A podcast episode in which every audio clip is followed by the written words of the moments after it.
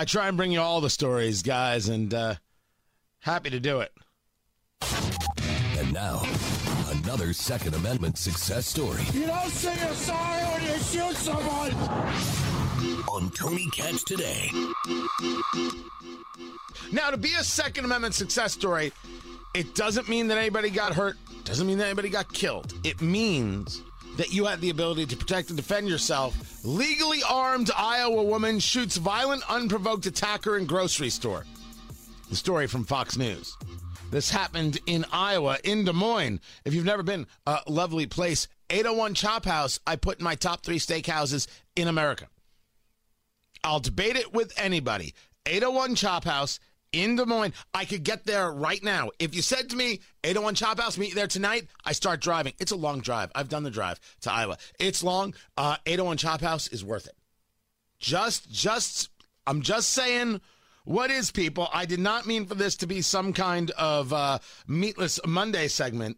Cooking a steak. But I'm telling you, 801 Chop House is out of control.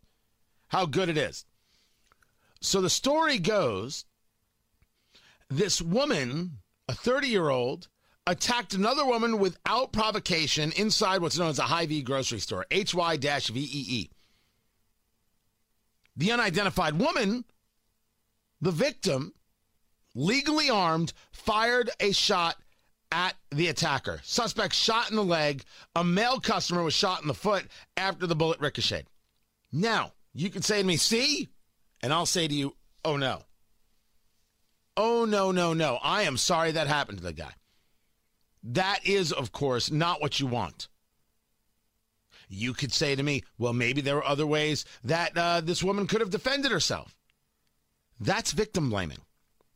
I'll have no part of that whatsoever. The attacker charged with assault causing bodily injury. Police said the victim fired her gun in self-defense.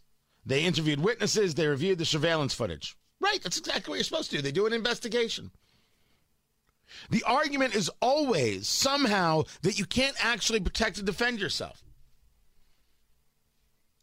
The ricocheting bullet is a conversation of what lies behind your target, right? People who are trained, what are you shooting at? What's the target? What lies behind it is a big part of this.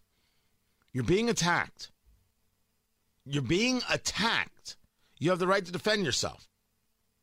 I am sorry that somebody got hit with the ricochet. I have no answer for that other than it's possible. No one should think that it isn't. But the other side of the argument is this woman should just be attacked. What should she do? Do you know how many attacks we see on subways in New York where people women get attacked and people just let it go?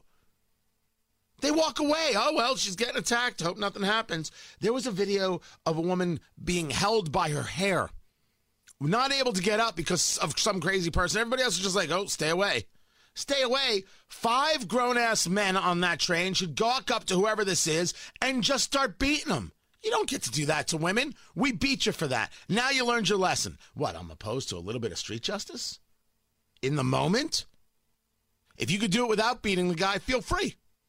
How about that? I'll give you the option. But I don't think this woman should just be attacked and have no recourse. That, dear kids, is nuts. Nuts. You got to recognize that all these things come with possibilities. Can't pretend that they don't. The ricochet is a thing that people will talk about. Do you still believe? And the answer is yes, I do.